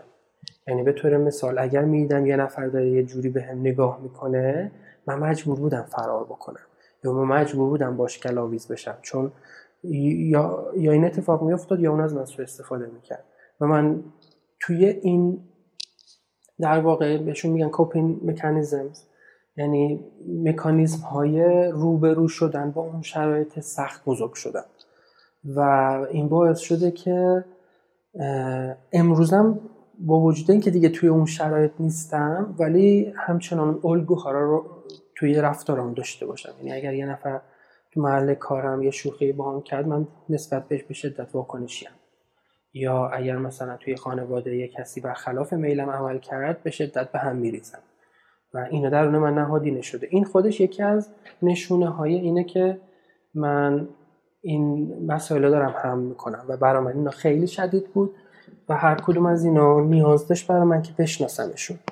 یعنی من شروع کردم در مورد رفتارام نوشتن و صحبت کردم. حالا اینکه روند درمان برای من چطور بود میتونه خیلی شخصی باشه، انواع روندهای درمان هستش، ولی برای من به شخصه مخصوصا اون تجاوزا و اون میس بیهیویرزی که من توی بچگیام تجربه کرده بودم، به این درمانش به این شکل بود که همه اون موقعیت ها رو در موردش صحبت کردم، نوشتم، اشتباهاتی که توش بود رو پیدا کردم. این که مثلا خب من مثلا توی شرایطی بزرگ شدم که من نباید تنها می بودم با اعضای فامیل، چون اون آدمای بیماری بودن، ناآگاه بودن و از من سوء استفاده می‌کردن و پدر و مادر من نباید اجازه می‌دادن که من که 5 سالمه با یه شخصی که 15 سالشه 14 سالشه بره بیرون هفته ها، این تکرار بشه و این اشتباهاتو پیدا می‌کردم و خب رفتارهایی که در واقع اون حالتایی که من مجبور شدم از خودم نشون بدم تا از خودم مراقبت کردم من پیدا کردم. اینی که مثلا من شروع کردم از آدم‌ها فاصله گرفتن، اینی که من شروع کردم نسبت به همه سوء ظن داشتم، حتی به اعضای خانواده، اینی که دیگه نتونستم، دیگه نخواستم به کسی اعتماد بکنم، اینا همه اون واکنشاییه که من تصمیم گرفتم ناخودآگاه نشون بدم که بتونم از خودم مراقبت بکنم و اینا امروز درون من هست. در نتیجه من نمیتونم به همسرم اعتماد بکنم، من نمیتونم به همکارم اعتماد بکنم، همش حس میکنم دارن یه نقشه‌ای میچینن، همش احساس بدبینی دارم. اینا رو باید ببینمشون، پیدا بکنمشون، زیربناشون رو پیدا بکنم، در موردشون صحبت بکنم و رفتار درست رو جایگزین بکنم. طور مثال من امروز میدونم که من میتونم اعتماد بکنم، من میتونم به آدم‌ها اعتماد بکنم، اعتماد حد و اندازه داره، میدونم که به چه کسی باید اعتماد بکنم و چقدر باید اعتماد بکنم، ولی اینو میدونم که من باید اعتماد بکنم و اینو میدونم که امروز توی زندگی من باید یه حلقه متشکل از چند نفر داشته باشم که بتونم کامل بهشون اعتماد بکنم، همه حرفامو بتونم بهشون بزنم. من نمیتونم تا آخر عمر از همه آدمو ببرم، از همه جدا زندگی بکنم، با بی‌اعتمادی به همه زندگی بکنم. این یه مثال بود از یکی از اون مشکلاتی که من داشتم و خب اینا دونه دونه بعد روشون کار بشه. و اینکه یه سوال دیگه ای که من باید از خودم بپرسم اینه که آیا تو مسائل جنسیم متعادل هستم یا نه؟ آیا مثلا من وقتی که با همسرم یا با یه شخص دیگه میخوام مثلا یه ارتباط جنسی رو شروع بکنم، آیا این ارتباط با یه تفاهم و تعادل فیزیکی، عاطفی و رفتاری خودش نشون میده یا نه؟ معمولا یه کسی که مورد تجاوز جنسی قرار میگیره، به یه نحوی دچار اختلالات جنسی هم میشه، یا اینکه مثلا کلا این مسئله رو نفیش میکنه، یا اینکه درگیر افراط میشه توش، درگیر افراط میشه، یعنی سکس یه چیز خیلی بزرگی میشه تو زندگی براش، یا اینکه از اون به عنوان راهی برای فرار کردن از احساساتش استفاده میکنه. یه نفر نیکوتین مصرف میکنه، یه نفر به خودش مواد تزریق میکنه، یه نفر پرخوری میکنه، خیلی غذا میخوره تا حالش خوب بشه، یه نفرم مثل من درگیر افکار و تصورات و رفتارهای جنسی میشه. و این هم خودش یه نشونه‌ایه که 100% من نیاز دارم که روش کار بکنم، چون این خیلی مخربه. توی یه جلسه‌ای که بحث از اعتیادها بود، یه روانپزشکی حالا اومده بود اونجا که من این اعتیاد جنسی رو بررسی بکنه، گفتش که ما بررسی کردیم دیدیم که اون تأثیری که مصرف جنسی، حالا مصرف جنسی میشه رفتارهای پرخطر جنسی، توی مغز آدم میذاره چندین برابر تأثیریه که حالا از اون ترشح هورمون‌های مختلف یا تحریک قسمت‌های مختلف مغز منظورش بود، چندین برابر تأثیریه که مصرف هروئین روی مغز میذاره و این به شدت میتونه اعتیادآور باشه. و وقتی که یه چیزی تبدیل به اعتیاد میشه، پیش رونده میشه، یعنی امروز من این رفتار رو میکنم ولی این حد و مرز رو حفظ میکنم، فردا حد و مرز رو رد میکنم، میرم برای حد و مرز بعدی و همینطور پیش میره که به جاهای خیلی خیلی خطرناک و ناجور میرسه. و این هم مسئله ای که من باید از خودم بپرسم، بررسی بکنم و اگر درون من هست که برای من یکی از این نشانه های من همین بود و باعث شد که من نخوام دیگه اونطوری زندگی بکنم و وارد بهبودی شدم، همین مسئله بودش. و در رابطه با یه کار دیگه ای که یه مرحله دیگه ای که من توی بهبودیم در واقع طی کردم، کار کردن روی تروماهای بچگیم بود، اون اتفاقای تلخ بچگیم. حالا تروماهای بچگی من خب خیلی شدید بودن، خیلی عمیق بودن. مثلا گاهی وقت من یه دفعه بی دلیل میزدم زیر گریه، یادم میافتاد نسبت به اینکه اونجا چه سوء استفاده ای ازم شد، بعد کتکم زدن، بعد تحقیرم کردن، بعد نمیدونم همکلاسیام فهمیدن این اتفاق افتاد و خیلی خیلی عمیق و دردآور بود اینا برام. و طوری بودند که اگر اینا اگه کار نمی‌کردم روشون، من هیچ وقت نمیتونستم اینا رو فراموش بکنم، هیچ وقت تاثیرشون از رو من نمیرفت. یعنی هر روز صبح که بیدار می‌شدم اولین چیزی که تو ذهنم میومد یه تصویری از اونا بود، انگار که اون لحظه رو، اون روز رو من سالها و سالها بارها زندگی میکردم و این بار دردآورتر، هر بار دردآورتر، شاید دردآورتر از اون لحظه ای که این اتفاق برای من افتاده بود. خیلی سخت بود. و حالا اینا رو توی اون اپیزود قبلی صحبت کردم بیشتر در موردشون، اما من براشون چی کار کردم؟ یه روشی که کار کردم روشون، حالا یه نویسنده‌ای به نام جان برادشای سری کتاب داره توی این زمینه و فایل‌های تصویری و صوتیش هم توی اینترنت، توی یوتیوب میتونید پیدا بکنید. به این سبب بود که من اینا رو مینوشتم، یعنی توی گروه هم مینوشتم، چون که معمولاً تنهایی مرور کردن اینا گاهی وقتا میتونه یه مقداری دردآور باشه، یا حتی اوایل برای من خیلی سخت بود. یعنی تنهایی تو خلوت می‌خواستم این کارو بکنم، خیلی آزاردهنده بود، جایی نبودم که کسی بتونه ساپورتم بکنه، حمایتم بکنه. اینا رو می‌نوشتم، بعد موضوع رو مطرحش می‌کردم توی اون گروه. ما یه گروه بودیم که همه برای این مسئله دور هم جمع شده بودیم، مطرحش می‌کردم و در مورد اینکه چه تأثیری رو من گذاشت، چه بار احساسی داشت و چطور می بود صحبت می کردم. و بعد حالا شاید یه مقداری به نظر عجیب بیاد ولی کار کردنش واقعا کمک میکنه. بعد می نوشتم که به طور مثال خطاب به اون شخصی که این کارو با من کرده، می نوشتم که چطور تو باید انجام می دادی، تو باید چه کار می کردی، و حرفامو بهش می زدم توی گروه، حرفامو توی گروه بهش می زدم که تو به عنوان مثلا پدر من، مادر من وظیفه داشتی که از من مراقبت بکنی. وقتی که من این موضوع رو با تو مطرح میکردم تو وظیفه داشتی که پیگیری بکنی، یا تو به عنوان مدیر مدرسه وقتی که من این مسئله رو با تو مطرح کردم تو وظیفت این بود که از من مراقبت بکنی، پیگیری بکنی و حق منو بگیری، یا حالا هر چیز دیگه. و این خیلی کمک میکرد که در واقع این مسئله توی ناخودآگاه من حل بشه. حالا شاید در واقع اتفاقی نمیافتاد، ولی این تو ناخودآگاه من بود دیگه، واقعا چیزی بود که گذشته بود و اتفاق افتاده بود، یه بار افتاده بود. چرا من هر روز زندگیش میکردم؟ چرا من مدام یادآوریش میکردم؟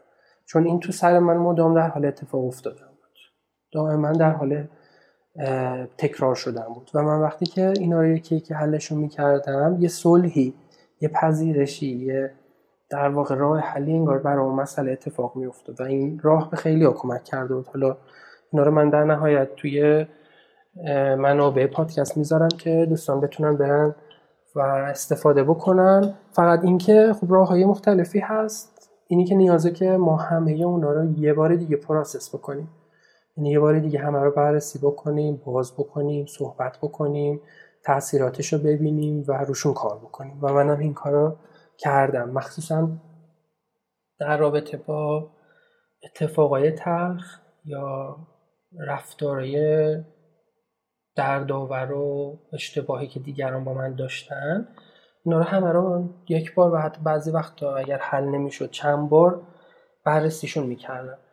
و اهمیتش چی بود؟ اهمیتش این بود که یکی این که بار احساسی اون اتفاق خیلی کم میشد، یکی این که خیلی وقتا من واقعیت رو نمیتونستم ببینم. یعنی یه نفر که دچار تجاوز میشه و این تخریبای ذهنی رو در واقع تجربه میکنه، رو برای من اینطوری شد، یه حالت دیده تونلی بهش میگن، یا دیده یک بعدی پیدا میکنه. یعنی مسائل دیگه اونطور که هستن نمیبینه. یعنی اونطور که گفتم ما مثل آدمای دیگه عادی زندگی نمیکنیم، نمیبینیم، حس نمیکنیم. توی این مسئله هم همینطور بود، من دیگه نمیتونستم واقعیت قضیه رو ببینم. خیلی وقتا مسائل اشتباه درک میکردم، یا دیدی که پیدا کرده بودم، برداشتی که کرده بودم اشتباه بود. وقتی که اینا رو باز میکردم تو گروه بهم میگفتن که مثلا تو اینجا احساس گناه داری، تو تقصیرکار نبودی. من همیشه فکر میکردم که توی دوران بچگی من تقصیرکار بودم، من نباید میذاشتم از من سوء استفاده جنسی بشه. ولی بعد فهمیدم به من نشون دادن، گفتن یه عکس یه بچه 10 ساله رو بیار. و من آوردم، گفتم به این بچه 10 ساله نگاه کن. یه بچه کوچولو بود که عکس بعد 10 سالگی خودم آوردم. یه بچه خیلی کوچولو بود که اصلا میدیدیش متوجه میشدی که اون هیچ کاری نمیتونست بکنه، هیچ دفاعی نداشت، هیچ توانی نداشت. ولی من سال‌ها فکر میکردم که من میتونستم و من باید از خودم دفاع میکردم و یه احساس گناه و شرم بی‌دلیلی رو به خودم حمل میکردم. وقتی که اینو بازش کردم اونجا متوجه شدم که من اشتباه میکردم. این که مثلا حالا برعکسش هم خیلی اتفاق افتاد که یه جایی من یه نفر رو مسئول میدیدم ولی نقش خودم رو نمیدیدم، یعنی اشتباهی که خودم کرده بودم رو نمیدیدم. برای همین همیشه از اون رنجیده بودم. اما وقتی که اشتباه خودم رو دیدم، اون رنجیدگی از اون حل شد و مسئولیت رفتار اشتباه هم پذیرفتم و دیگه اون رفتار اشتباه هم تکرار نکردم. یعنی پروسس کردن گذشته من به عنوان یه شخصی که دچار این مشکل شده، دچار تجاوز شده، خیلی میتونه به من کمک بکنه که امروز از تاثیرات اون تجاوز رو در واقع در امان باشم.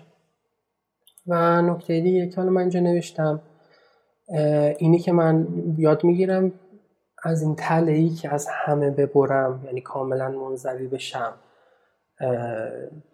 پرهیز بکنم. ولی از طرفی هم یاد میگیرم که به شکل سالم و صحیح با دیگران ارتباط صمیمی برقرار بکنم، ارتباطی که همراه با چهارچوبه و سالمه، اون ارتباطی که اون حس، اون نیاز من به روابط اجتماعی ارضا میکنه. اگر فقط سالم باشه و با حد و مرز باشه، من نمیتونم به طور مثال با هر جنس موافقی یا مخالفی که ارتباط برقرار میکنم دید جنسی داشته باشم، به دنبال مسائل جنسی باشم، یا نمیتونم کلا همه ارتباطم با جنس مخالف قطع بکنم.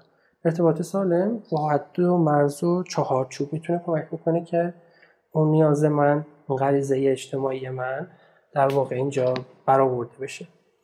خب من تقریبا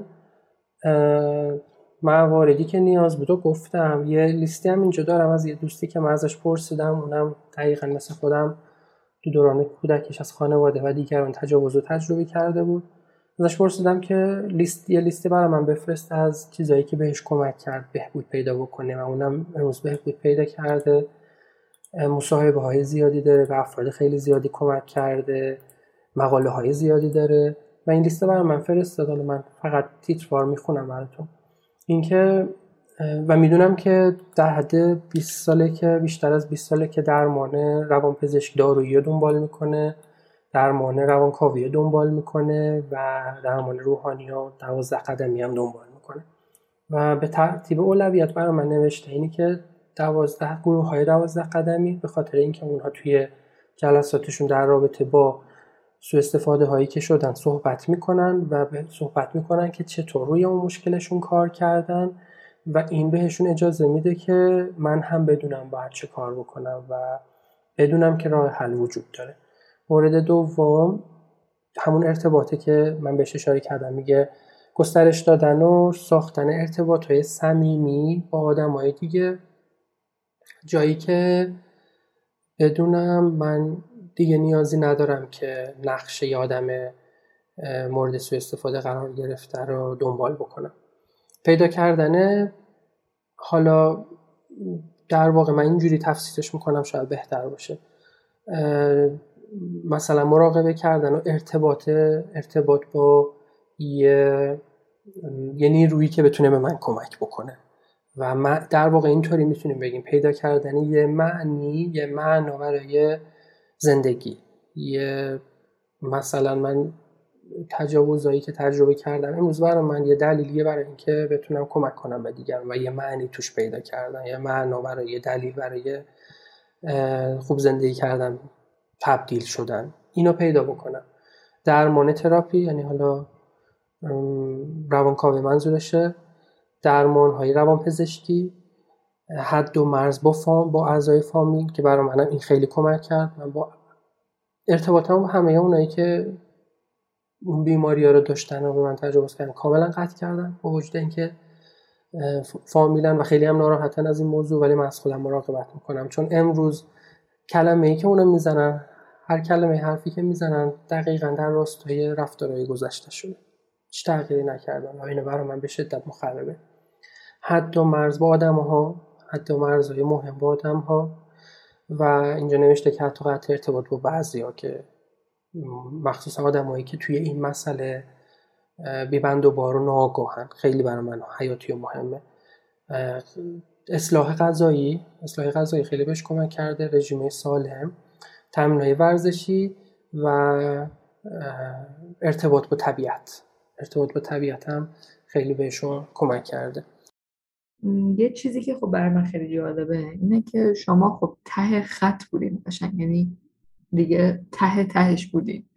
همون موقعی که حالا با کسی ارتباط نداشتین، توی اتاق تنهایی زندگی میکردین، با همه قطع رابطه بودین، واقعا ته داستان بوده. برای خیلی از آدما قبل از اینکه به اینجا برسه، حالا چون به هر حال افسردگی هم داشتین که پشتش افکار خودکشی و خودکشی هست، اصلا کار خودشون رو تموم میکنن. برای من خیلی جالبه که شما حتی به انتها رسیدین ولی بلند شدین. قطعاً حدسم اینه که در واقع حتما افکار خودکشی داشتین، حتما بارها فکر کردین خب دیگه تموم کنم این زندگی رو، ولی نهایتاً یه نقطه هایی بوده که انگار به هر حال امیدی بوده، میدونی یه امیدی بوده که نه، من باید اینو درست کنم، حالا چیکار کنم، من باید اینو بپذیرم و باید افتادیم توی قضیهش. اگه که من دوستم بدم نمیده که بیشتر بدونم که این چی شد، یعنی این امیدی اگه بود این امیده چی بود، یا فکر میکنین که چرا برای شما این اتفاق افتاد، چه بسا که برای خیلی ها این اتفاق نمیفته و قبل از اینکه به این مراحل برسن متاسفانه خودکشی میکنن. سوال خوبیه. توی اپیزود قبلی دلیل اصلی که این اتفاق برای من افتاده گفتم که آشنا شدم با همسر فعلیم بود، ولی یه چیز دیگه هم که برای من بود این بود که خب همون جام توضیح دادم که حتی یه بار دست به خودکشی هم زدم و همیشه فکرشو میکردم اگه واقعا یه راهی راحت‌تر و بی‌دردتر بود شاید این کارم کرده بودم قبلش. ولی یه چیز دیگه هم درون من بود، اونم این بود که خیلی من آدم در واقع علاقه‌مندی بودم، یعنی دوست داشتم که یعنی یه سری خواسته توی زندگی داشتم که خیلی دوست داشتم دنبالشون بکنم، خیلی تلاش میکردم، خیلی وقت میذاشتم و چی میگم الان نمیدونم کلمه درست الان به ذهنم نمیاد که خیلی دوست داشتم که یه کاری بکنم یا حرکتی بکنم، خیلی آرزوها داشتم، خیلی هدفها داشتم. از بچگی خیلی آدم کنجکاوی بودم، خیلی همه بهم میگفتن چقدر تو باهوشی، حتما آینده درخشانی داری. خیلی علاقه داشتم به تکنولوژی، ولی بیماری منو به جایی رسوند که واقعا دیگه هیچ امیدی به هیچ چیزی نداشتم و دیگه نمیتونستم حرفمو دنبال بکنم، نه درسم و نه حال و حوصله هیچ کاری داشتم، نه ارتباطی، هیچی. اما همچنان اینی که اگر یه راهی باشه که من از این مشکل رها بشم ارزش رو داره که برم دنبالش، درونه من بود. یعنی اون نخ باری که تنابه که میرسه به اون نخ باری که همچنان درون من بودش که اگه راه حلی به هم پیشنهاد میشد حاضر بودم دنبالش بکنم و اگر رسیده بودم به اونجا این نبود که قبلش هیچ حرکتی نکرده بودم رسیده بودم اونجا، واقعا هر راهی که به فکرم میرسید دنبال کرده بودم. توی اپیزود قبلی توضیح دادم کاری که کرده بودم و فکر میکنم استارتش از اون امیدی بود که سر اون ارتباط پیدا کردم و سرچ کردم توی اینترنت در رابطه با یه راه حل جدید که به من معرفی شد و اونم راه حل اون انجمن 12 قدمی بود در رابطه با مشکل اعتیادم و دیدم یه راه حلی هست و حرکت کردم و خدا رو شکر این بار به من جواب داد و در واقع کمکم کرد. اما چیزی دیگه هم که میخوام بگم اینه که اگه یه نفری هستش که امروز توی اون شرایط منه داره الان این پادکست رو گوش میکنه، میخوام بگم که ارزشش رو داره. حتی اگر شما فکر میکنید که نمیدونم آدم پشنیتی نیستید یا هدفی تو زندگی ندارید، اینا اصلا مهم نیست. خود همین درمانه نجات پیدا کردن از این وضعیت خودش میشه یه هدف خیلی یه نقطه قوت خیلی بزرگ توی زندگیت که به اندازه کافی بهت هدف میده. یعنی همینی که شما بتونی از اون نقطه بیای بیرون، قهرمان زندگی خودت که میشی هیچی، قهرمان زندگی خیلی های دیگه هم میشی. یعنی کافیه که فقط بگی چیکار کردی، چی شد، چه راهی رو دنبال کردی و چه اتفاقی افتاد تا بتونی به خیلی ها کمک بکنی. دقیقا همین کاری که من دارم اینجا انجام میدم، پریس انجام میده، یه پادکست رو انداخته که خیلی داره بهشون کمک میشه. شما میشی دقیقاً یه همچین کسی و به نظر من ارزشش داره که هر جایی که هستید، هر چقدر که عمیق، هر چقدر که سخت، راه حلش رو پیدا بکنید و راه حل هست.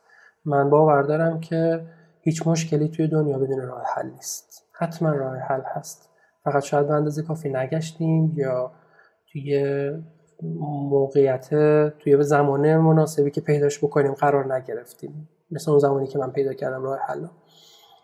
مثل شما که الان دارین پادکست رو گوش میکنین، شاید این جا برای شما اون زمان مناسبی که راه حل هست، فقط کافیه که دنبالش بکنی، پیداش بکنی و حرکت رو بکنی.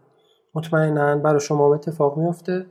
برای من اتفاق افتاد. پادکست قبلی هم گفتم امروز منی که توی اون نقطه بودم و واقعا سخت بود امروز دارم یه سری از آرزوهای دوران کودکیمو زندگی میکنم و خیلی امید دارم به اینکه ما بقیه اهدافم و آرزوهامم به زودی بهشون برسم و امیدوارم توی اپیزود بعدی یه مقداری بیشتر بازتر در موردشون صحبت بکنم. ولی نه تنها از مشکل رها شدم، نه حالا کامل و 100% و همیشگی، همچنان من درمانم رو دنبال میکنم همشو، ولی نه تنها از اونو تا حد خیلی زیادی رها شدم، بلکه اتفاق خیلی بهتر و بزرگتری تو زندگیم افتاد که فکرشم نمی‌کردم. مثل همینی که امروز من این توانو دارم بیام اینجا در مورد راه حل و چیزایی به این خوبی و مثبتی توی پادکستمون می‌صحبت بکنم. این خودش یه مثاله. من یه سوال دارم. من میگه که کاری هست که اگه برمیگشتین عقب حالا انجام میدادین یا نمیدادین؟ منظورم از زمانیه که شروع کردین به پذیرش و درمان. کاری هست که الان وقتی بهش فکر کنیم بگین کاش این کار نمیکردم یا کاش این کار اضافه انجام میدادم میکردم. آره سوال خیلی خوبیه. اگر خب خیلی سخته این گفتنش و واقعا اتفاق افتادنی هم نیست، ولی چقدر خوب میشد که من میتونستم زودتر این مسیر رو شروع بکنم، چون که هر روزی که توی اون شرایط میموندم تخریب بیشتر رو روی خودم و روی دیگران میذاشت برام. و حتما اگر این آگاهی رو داشتم، اولین کاری که توی زندگی میکردم حتی غذا خوردنم نبود، میرفتم و مسیر درمان رو شروع میکردم. اولین جلسه درمانم رو شرکت میکردم. این مهمترین و اساسی ترین کاری بود که من میتونستم تو گذشتم انجام بدم. و یه کار خیلی مهم دیگه ای که امروز به خودم میگم کاش زودتر انجام داده بودم، قطع ارتباط با آدمایی بود که آدمای سمی بودن توی زندگی من. همیشه آدم وابسته‌ای بودم، به اصطلاح میگم پیپل پلیزر، یعنی همیشه میخواستم همه رو راضی نگه دارم. خیلی ملاحظه دیگران رو میکردم، دیگرانی که به من تجاوز کرده بودم من همچنان ملاحظه‌شون رو میکردم.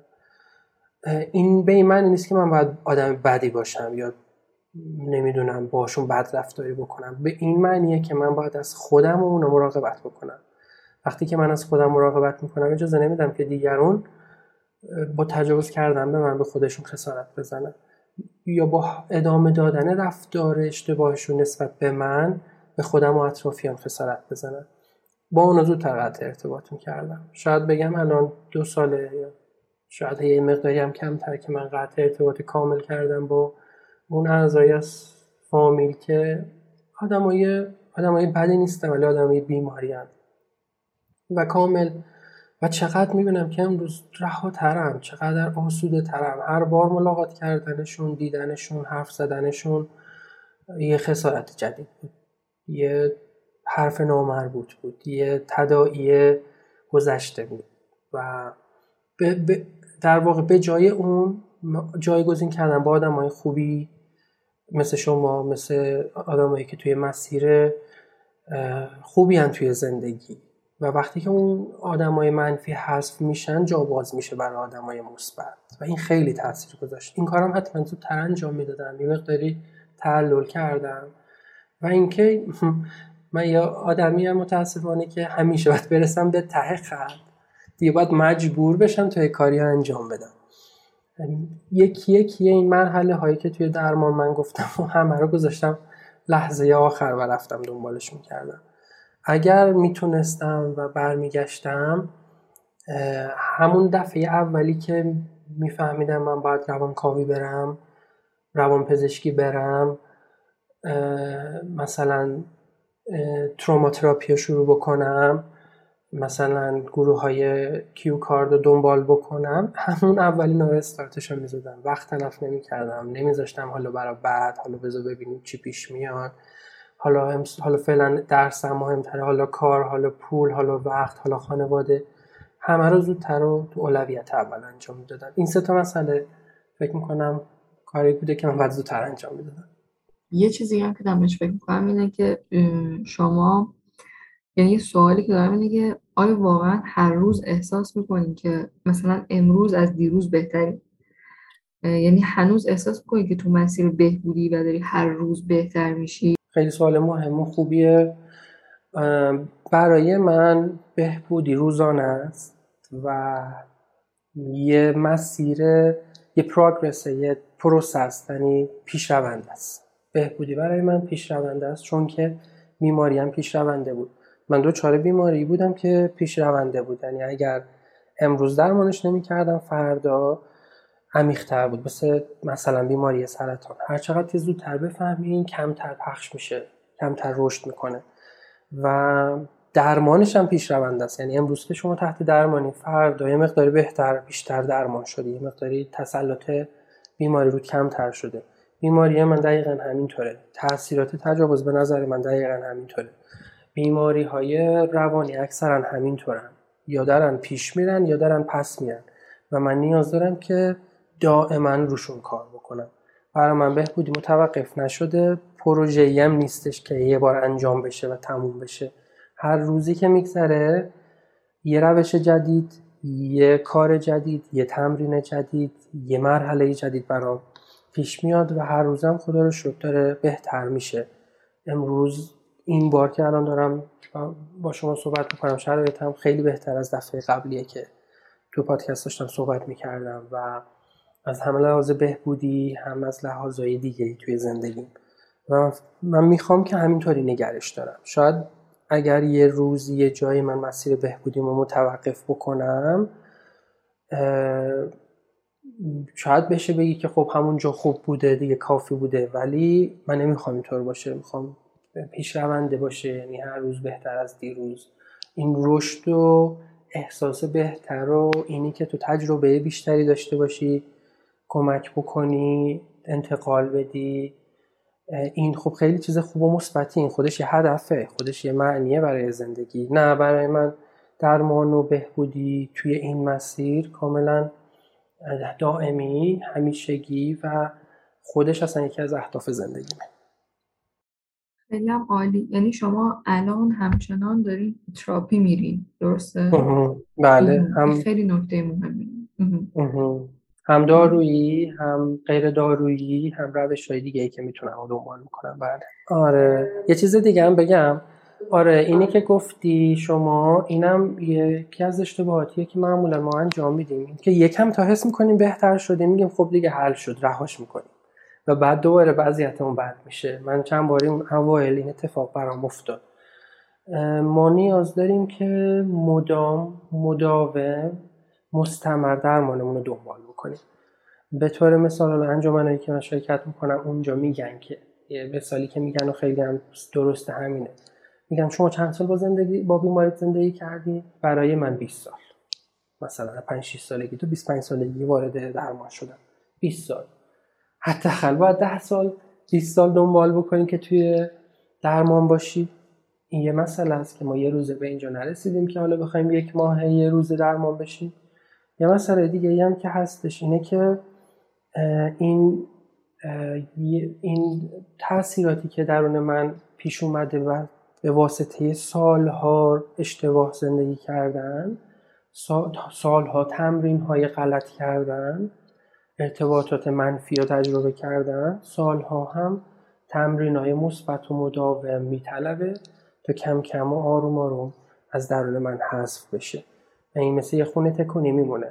وقتی که خونه تکونی میکنم نمیتونم از فردا دیگه کلن رها بکنم کارمو. باید همچنان به تمیز نگه داشتن اون خونه به صورت مداوم در واقع انجامش بدم. در غیر این صورت دوباره همین اتفاقات، همین چیزای نامناسبی که درون من بود دوباره برمیگرده.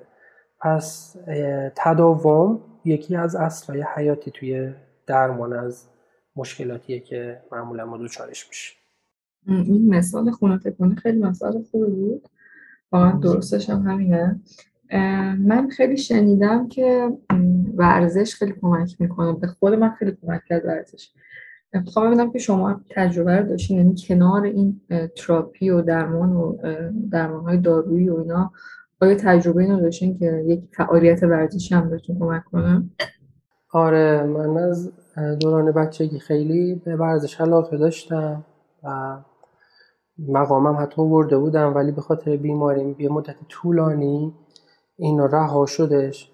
اما بعد از اینکه توی درمان به یه مرحله رسیدم که تونستم فکر بکنم به مسائل دیگه‌ای توی زندگی، دوباره برگشتم و با وجود اینکه حالا سنم هم بالا بود ولی وارد تیم شنا شدم و یه مقام اولیه‌مو بردم توی شنای قورباغه و خیلی علاقه داشتم و ادامه میدادم و خیلی هم کمکم میکرد. یه دلیلش هم اینه که من به عنوان یه شخصی که توی روابطم ایراد دارم، مشکل دارم و میخوام که منزوی بشم، این تمرینای مخصوصاً ورزشی گروهی خیلی به من کمک میکنه که اون روحیه در واقع همکاری و اجتماعی رو دوباره بسازمش، دوباره برگردم بهش و به من خیلی کمک کرد توی این مدتی که حالا توی اون تیم بودم. بعد به خاطر کرونا استخر بسته شد، رفتم تو تیم دوچرخه سواری، یعنی سریعا جایگزینش میکردم، چون امروز فهمیدم که یه ابزاریه که هیچ چیزی نمیتونه جاشو بگیره. یعنی من درمانو رو دنبال بکنم، فیزیکم رو رها بکنم، باز جواب نمیگیرم. نیاز دارم که هر چیزی رو به اندازه خودش دنبال بکنم و بله، هم از لحاظ این که فیزیکم، جسمم سالم کمک میکنه سالم بمونه، حیاتیه برای درمان من، مخصوصا اینکه من دارو مصرف میکنم.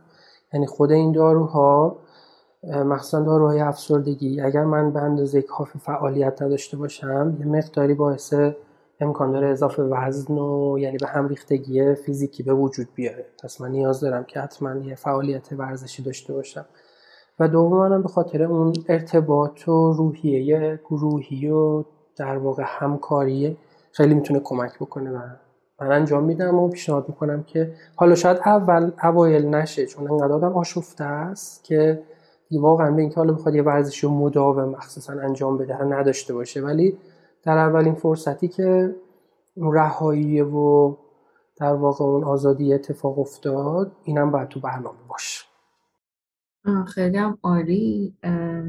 من دیگه میخوام ببندم، من چیزو به نظرم که خیلی نکات خوبی رو گفتیم.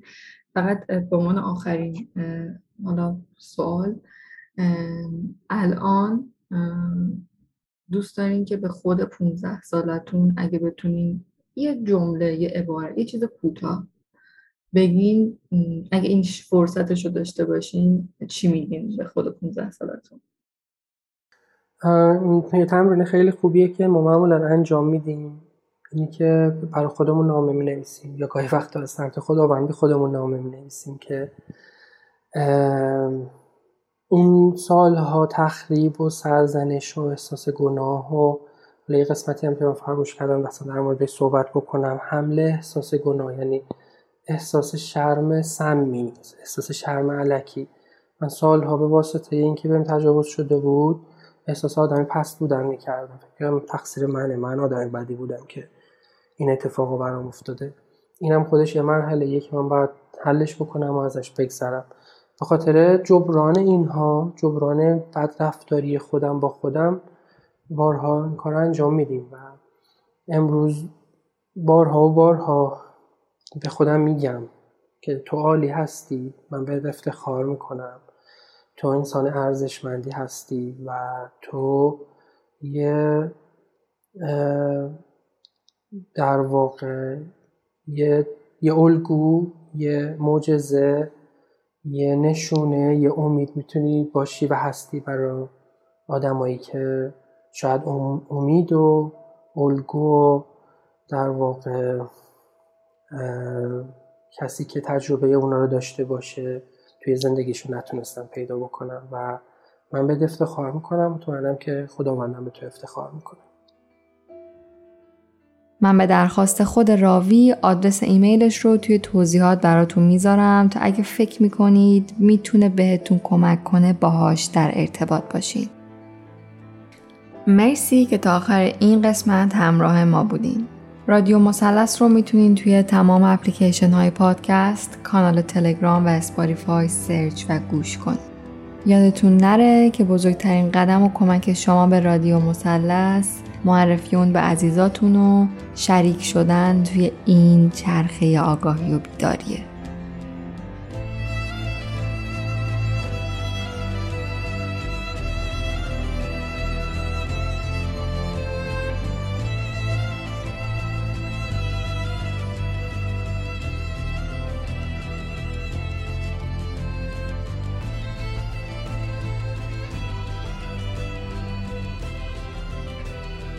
شما هم اگه مایلین از تجربه خودتون از آزار جنسی بگین، همیشه میتونین از طریق ایمیل یا مسیج اینستاگرام و تلگرام با من در ارتباط باشید. تجربه هر فردی از این نوع آزار منحصر به فرد خودشو لازم نیست به نظر چیز متفاوتی بیاد تا ارزشمند باشه. اگه دلتون یه گوش شنوایی میخواد که داستانتون رو بشنوه، من منتظرتون هستم.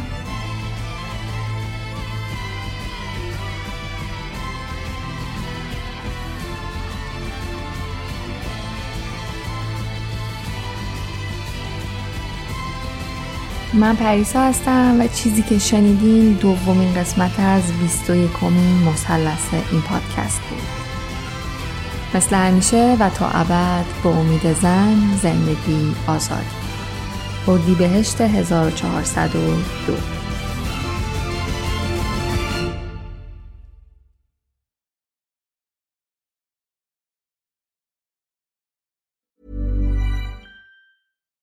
Hi, I'm Daniel, founder of Pretty Litter. Cats and cat owners deserve better than any old-fashioned litter. That's why I teamed up with scientists and veterinarians to create Pretty Litter. Its innovative crystal formula has superior odor control and weighs up to 80% less than clay litter. Pretty Litter even monitors health by changing colors to help detect early signs of potential illness. It's the world's smartest kitty litter. Go to prettylitter.com and use code ACAST for 20% off your first order and a free cat toy. Terms and conditions apply. See site for details. Imagine the softest sheets you've ever felt. Now imagine them getting even softer over time. That's what you'll feel with Bowl and Branch's organic cotton sheets. In a recent customer survey, 96% replied that Bowl and Branch sheets get softer with every wash. Start getting your best night's sleep in these sheets that get softer and softer for years to come. Try their sheets with a 30-night guarantee. Plus, get 15% off your first order at bowlandbranch.com. Code BUTTERY. Exclusions apply. See site for details. Hey, it's Paige DeSorbo from Giggly Squad. High quality fashion without the price tag. Say hello to Quince. I'm snagging high-end essentials like cozy cashmere sweaters, sleek leather jackets, fine jewelry, and so much more. With Quince being 50 to 80% less than similar brands. And they partner with factories that prioritize safe, ethical, and responsible manufacturing. I love that. Luxury quality within reach. Go to quince.com/style to get free shipping and 365-day returns on your next order. Quince.com/style.